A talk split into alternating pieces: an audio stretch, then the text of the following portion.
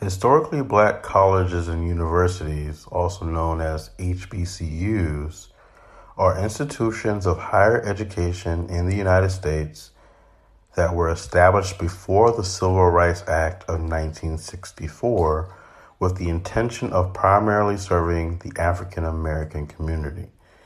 This was because the overwhelming majority of predominantly white institutions of higher learning disqualified African Americans from enrollment during segregation. From the time of slavery in the 19th century through the second half of the 20th century, majority schools in the southern United States prohibited all African Americans from attending, while historic schools in other parts of the country regularly employed quotas to limit admissions of blacks. There are 101 HBCUs in the United States, including public and private institutions. This figure is down from 121 institutions that existed during the 1930s.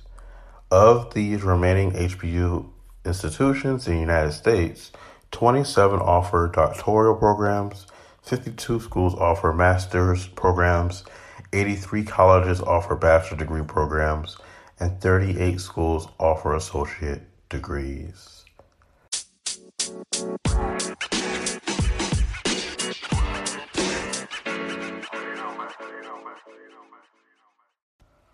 Now, all of a sudden, HBCU is being thrown around everywhere. Everywhere I turn, it's HBCU this, HBCU that. Mind you, when I went to a HBCU, there were many people who look like me and talk like me who curled their face up at the fact of me going to a black school.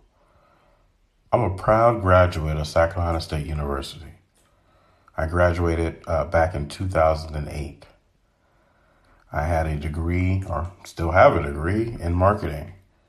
I then later on went to get my master's in acquisitions and started my own private equity firm. And so I come from this point of view, a different point of view than most people when we talk about black colleges, HBCUs, and everything in between. Currently, I'm seeing story after story every day for the last few days about HBCUs. It has become the area that people have decided, well, that is one way to show that we are with the black community, is by talking about how much we love HBCUs. So you have just in the last two or three days, let's look at some of the stories that center around HBCUs. Obviously, Howard University is all up in the news with, uh, I guess, dog walkers and pet walkers feeling some type of way because they're being asked to not walk on uh, the property. And then people have said, well, the school should move. It's in the middle of, of this area, in the middle of this park, and we don't want you here. So you have that story. Okay. So Howard University is in the news. Okay. Then you have uh, Kamala, Kamala Harris in the news. Every time she's asked about, and during her town hall meeting with CNN, when she's asked about a black agenda, she goes to her talking points. And one of her talking points is HBCUs. That it is never it never ends. She'll say she wants to study reparations, and then she wants to talk about uh, the development of HBCUs. So that's another story. Then you have Beyonce's Homecoming, which highlights the documentary or is a documentary that highlights the performance of Beyonce and her team during, I believe, last year's Coachella.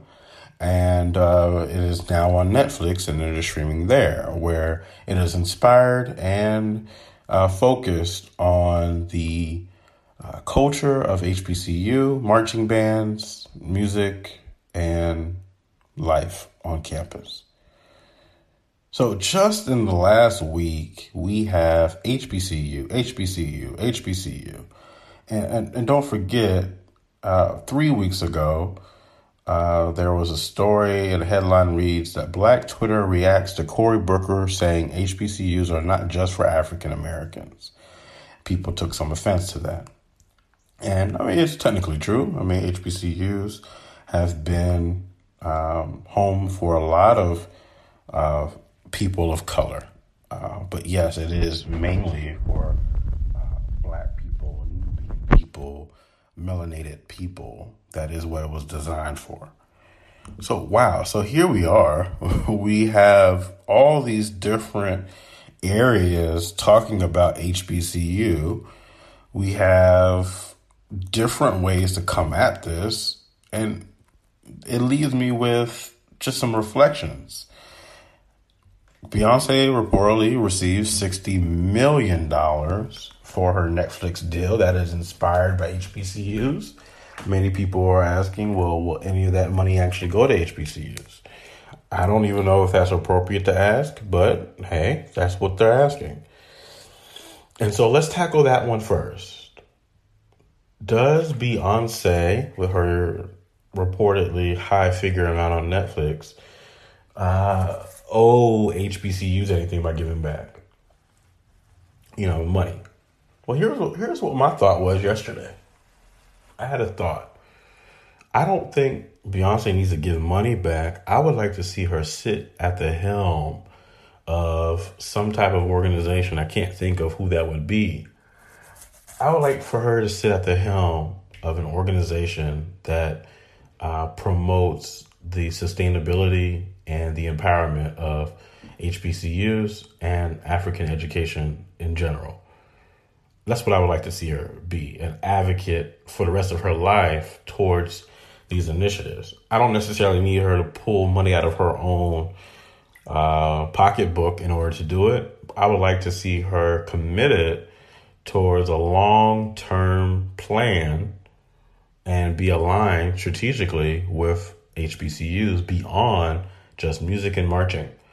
As much as I love the band and I love the football team and all these extracurricular activities, I don't know if we ever pay enough attention to culture and studies. That's what I went to school for. I didn't I wasn't in a marching band. I damn sure didn't play any football.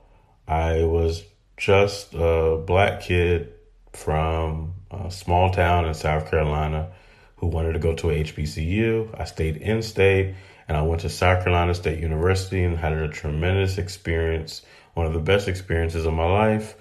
And it was different from being at a majority white high school who uh, basically targeted you every day because you were different and that you wouldn't play to their rules or their games. And so they did everything that they could to try to shut you up and try to uh, make you domesticated to their world. That was really their goal daily and they I guess they thought they won, uh, but who knows? I don't know what they thought of me, and frankly, I never really cared. So I would like to see her sit at the helm. I would like to see her devote herself to an organization or launch an organization and be at the head of that organization or put people in place that will be at the head of that organization and she can oversee it from afar uh, and this be something for the next 10, 15, 20 years or forever that can live beyond her.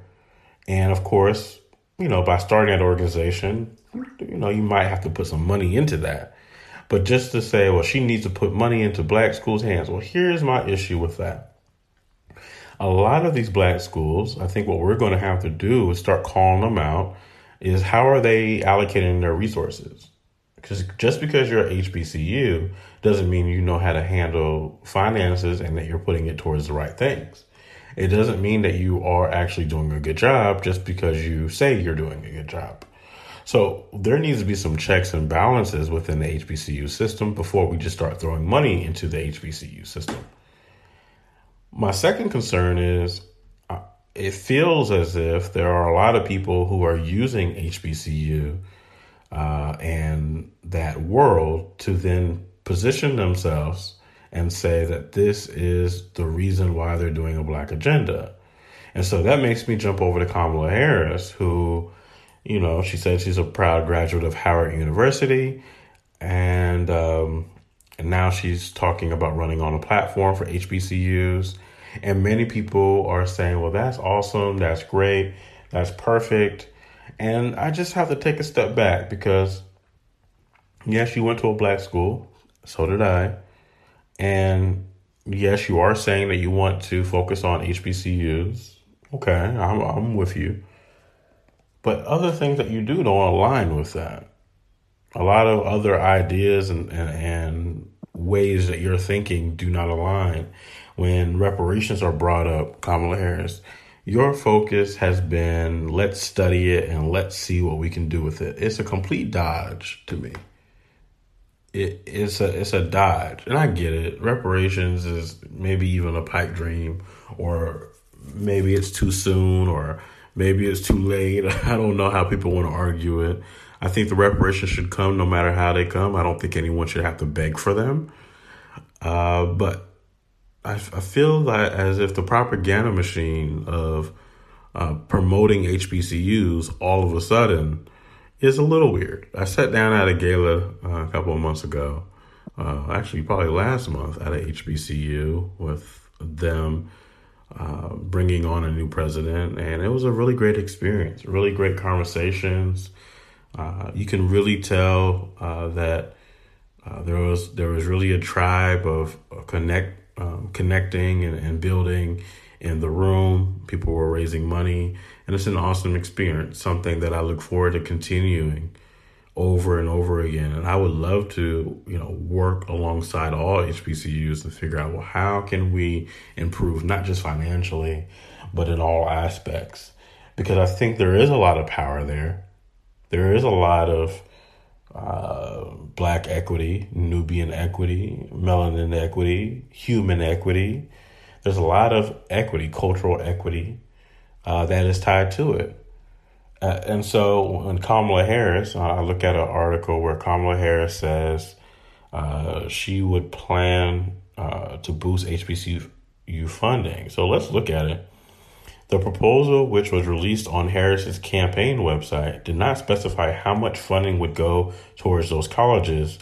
The total cost of the teacher plan would be roughly 315 billion over 10 years, the campaign said.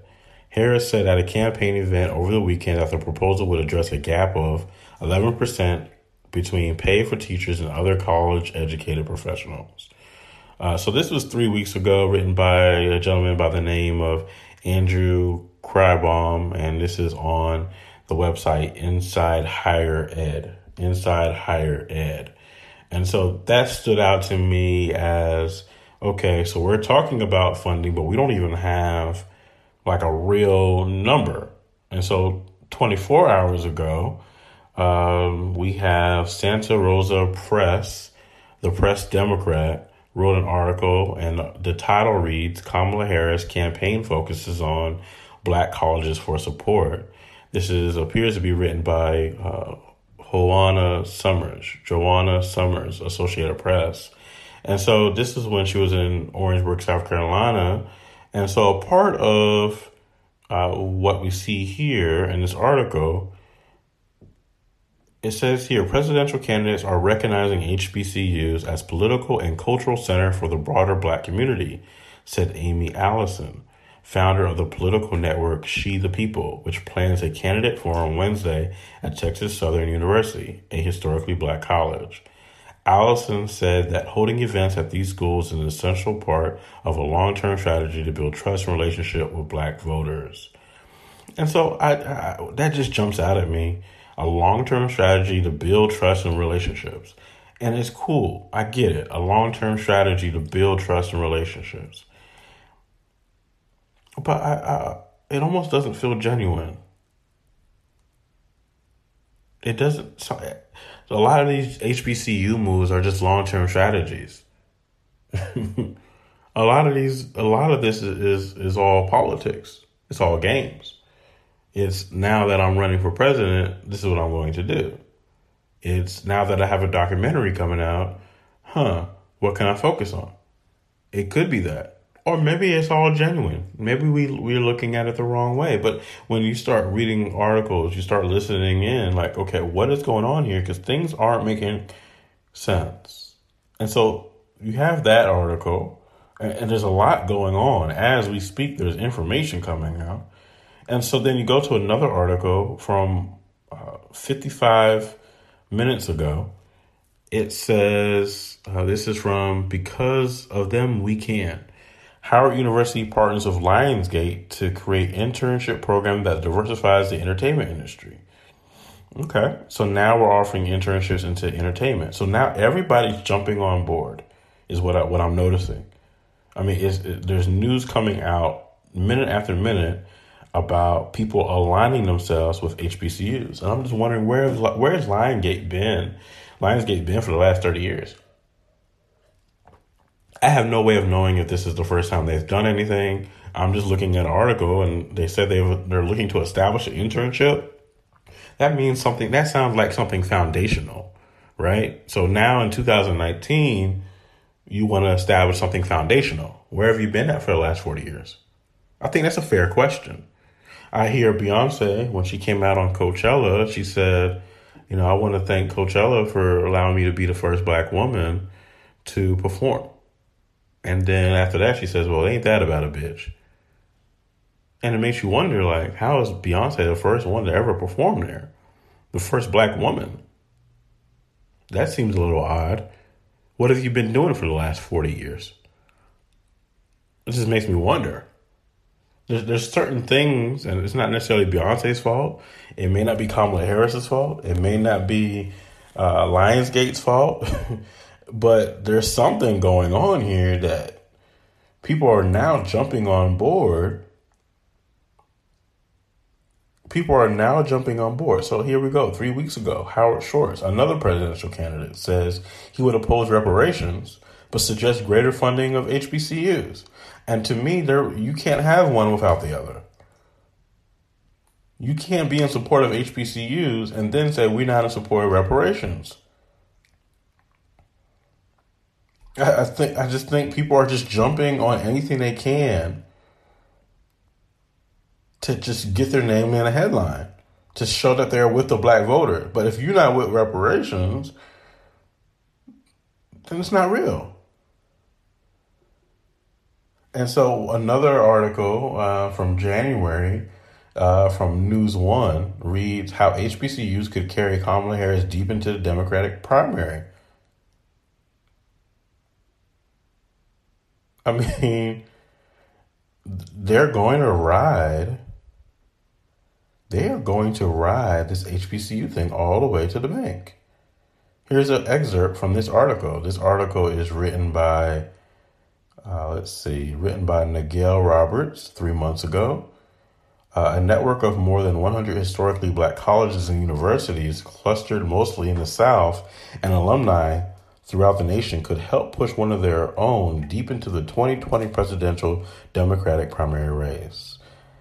Uh, let's skip down a little bit here. It says more than 60% of Democratic voters in South Carolina are black. The state is also home to eight HBCUs. By the way, that's the state that I went to school in. And so I understand that game. I know she was at South Carolina State a few weeks ago. I know the game. I was there when, when President President Obama, which at the time was Senator Obama, came to our school. I was there for all of it. I saw how it all transpired and what was done and what was said and what was promised. I remember it all. There was a lot promised on, on that day and a very few of that was fulfilled. Uh, it also says in this article in 2016, an election cycle, that President uh, Donald Trump won by a small margin. Approximately 11% of black voters who supported President Barack Obama in 2012 decided to stay home four years later, according to the Washington Post. Harris, a Howard University graduate, has maintained close ties to HBCU community throughout her career. So, the, you know, the narrative is that she's always had close ties. This isn't new. She's been doing this. That's what they're saying. I don't know if that's true or not. That's, I mean, that's the narrative. It says here in the article the first uh, term U.S. Senator collaborated in 2018. Now, the, the previous sentence says Howard uh, Harris, a Howard University graduate, has maintained close ties.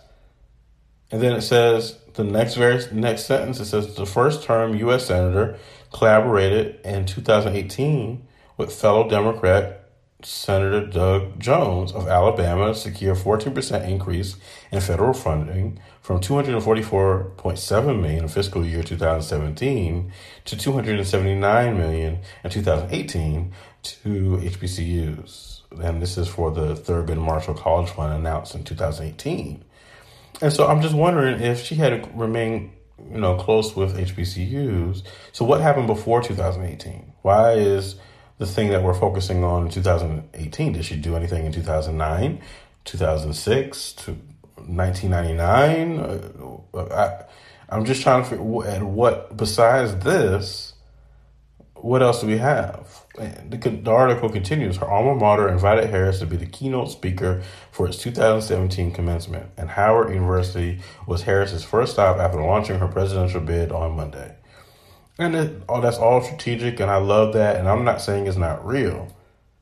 I'm just wondering how how all this adds up, because if you always been with the the group, then why is there only being something done in 2018? I think that's a fair question. Very fair question. But it, it, it appears as if we aren't getting the answer for that.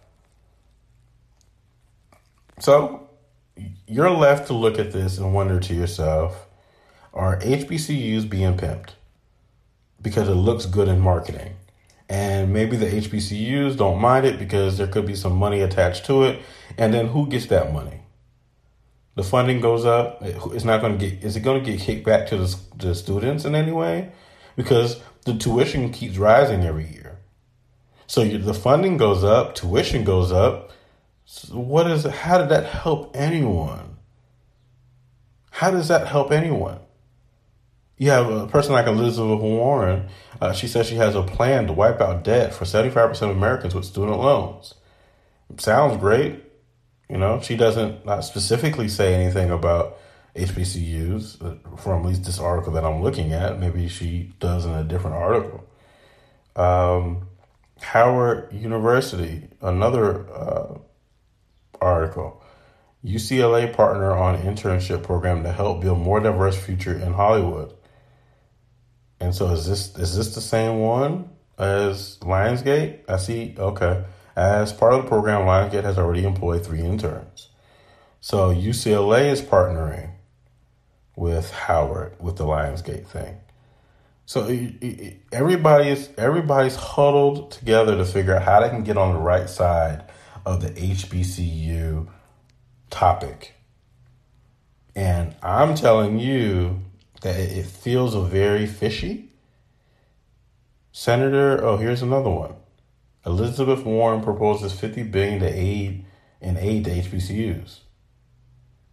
Senator Elizabeth Warren wants to cancel student debt and fund HBCUs. Wow.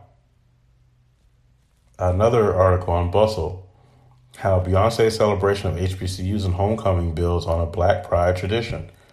So this is the topic now, y'all. I mean, people are using this for good, bad, or indifferent to launch platforms now. And a Wall Street Journal report, and this is one of the most important ones, I would think, article uh, is titled "The Student Debt Crisis Hits Hardest at Historically Black Colleges." Long a path to financial security, traditionally African American schools are now producing graduates who struggle with high debt. This is written by Josh Mitchell and Andrea Fuller.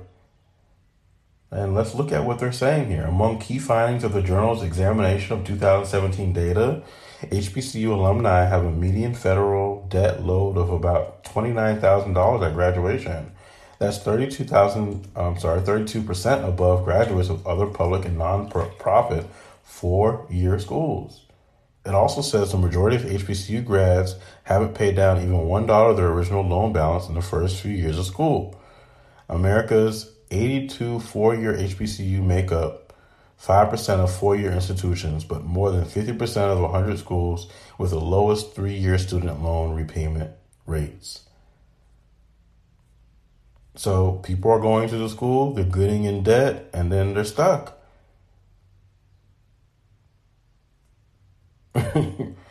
the, the game the game is serious. So many people argue that it's the new form of slavery. Put these put these kids into student loan debt, no jobs are available, and now they're stuck paying that off for the rest of their life and they're they're in extreme debt. So Elizabeth Warren is saying, no, let's cut that. Let's cut let's cut that those spending that that expenses. Why are we doing this to to this generation? And then the previous generations are saying, "Oh, tough luck. You should have, you know, you know, you, you, welcome to America. You should have you should have known what you're getting into. You know, it is what it is."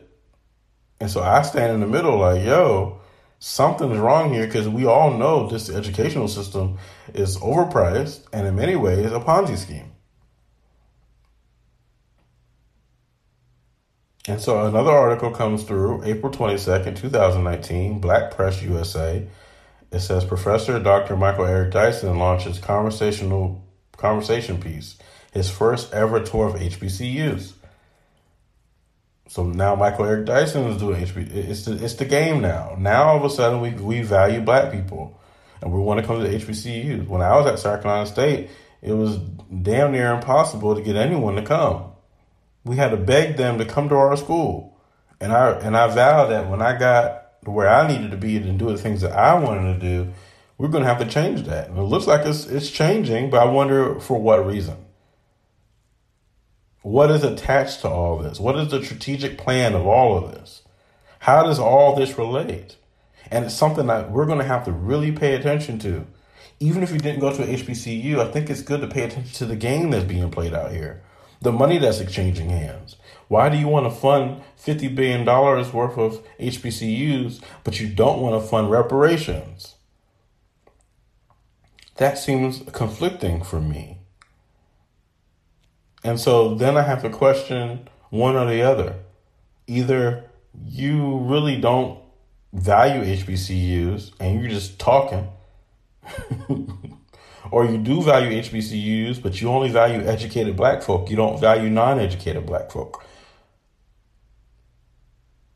Because if, if you value non educated black folk, the reparations would be the second part, a second tier to your strategic plan of helping out uh, black Americans. And at the end of the day, we get it. You don't want to help. That's fine.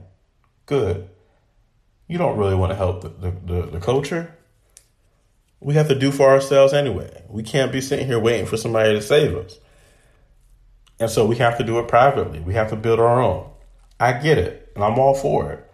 I just find it very suspicious that now all of a sudden it's going to be the way that people use their marketing, whether it be political, whether it be uh, private institutions, everybody's playing the HBCU game now. When I was coming up, y'all shunned the HBCUs and didn't didn't show up, didn't care until Barack Obama set set foot onto our campus and he came through South Carolina and the game changed. I was there for all of it. I watched all the steps. I was there live watching this. And now they're going to try to redo the whole blueprint all over again. And all you can do is sit back and laugh because you know how this is going to end up. They'll say they're going to do this, they'll say they're going to do that. Either they, they do get the money and the money's going into to hands of people that we have no control over, or they'll say they get the money and the money never gets there. And so I'm asking for a buffer. Whether it be Beyonce or somebody else, there needs to be a buffer of somebody who can be a commissioner and make sure the game in the HBCU world is being played correctly and that the, these schools, these HBCUs, are not being manipulated and controlled by outside forces because there's dollar bills attached. I once sat at a HBCU and uh, many of the leaders of that school came over to our table, but no, they didn't come to speak to me. They came to come speak to the white guy at the table because they they felt like the white guy uh, was more valuable because he had maybe gave some money to their school and he knew his name. And they walked right by me. They didn't shake my hand. They had nothing to say to me. They have no idea who I am. They have no idea of our platform. They have no idea of our listenership. They have no idea. And they'll walk past you because they don't value you because, hey, you look like them. And so the problem isn't just external, it's internal, and it's a, it's a delicate balance of both.